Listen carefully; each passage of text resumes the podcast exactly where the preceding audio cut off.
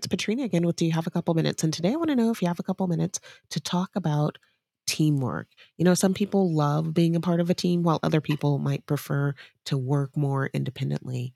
But being a part of a team, a great team, requires engagement. It requires that everyone participate and that everyone really be aware of what is happening at all times.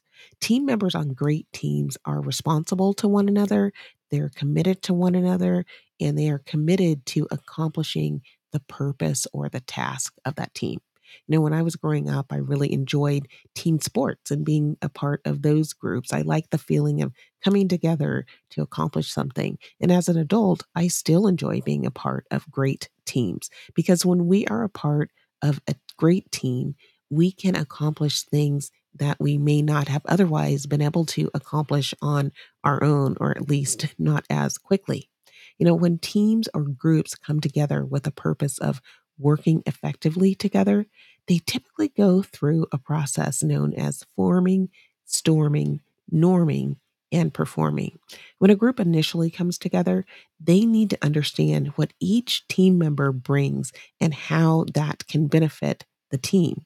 In some cases, roles can be more clearly defined and identified. So there's specific roles to be filled in specific scopes of responsibility to carry out.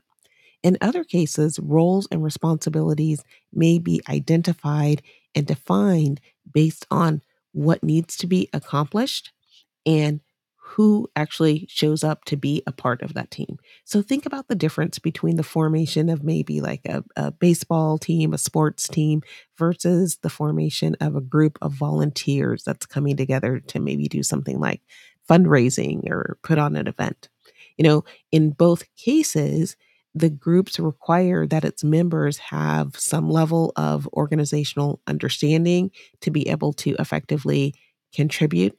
And there needs to be some identification of roles and responsibilities. But on the baseball team, that's kind of very structured, right? So we know that we need a pitcher we need a catcher.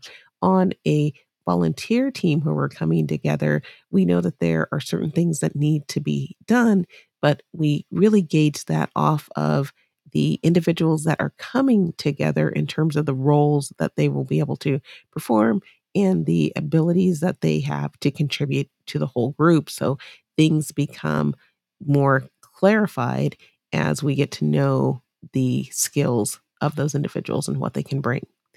When everyone understands how each person can contribute and what each person will be responsible for, then individuals can work together more effectively to accomplish more than they could on their own.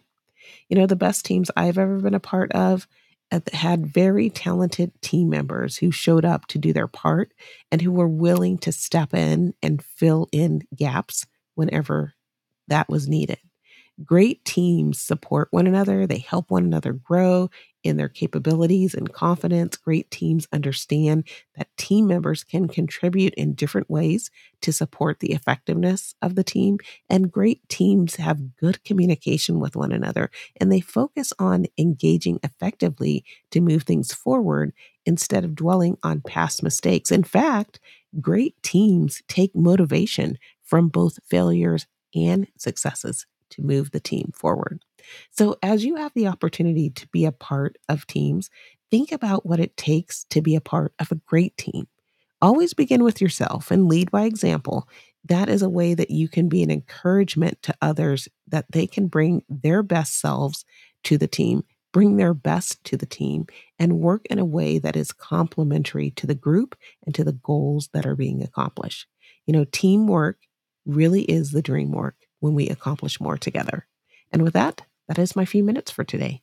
I hope that you found that this has been a topic that's been inspiring, something to help you think, learn, grow, and ultimately lead a more fulfilling life.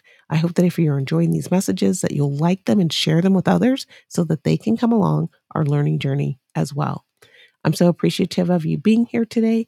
Please be sure to check out the show notes for a summary of today's session, as well as information to be in touch with me if you'd like to do that and information on my recent publications from earlier this year available on Amazon and Kindle, in addition to Audible. Thank you so much for being here. I sure hope to see you back next time. I hope you have a great weekend And until next time, bye bye.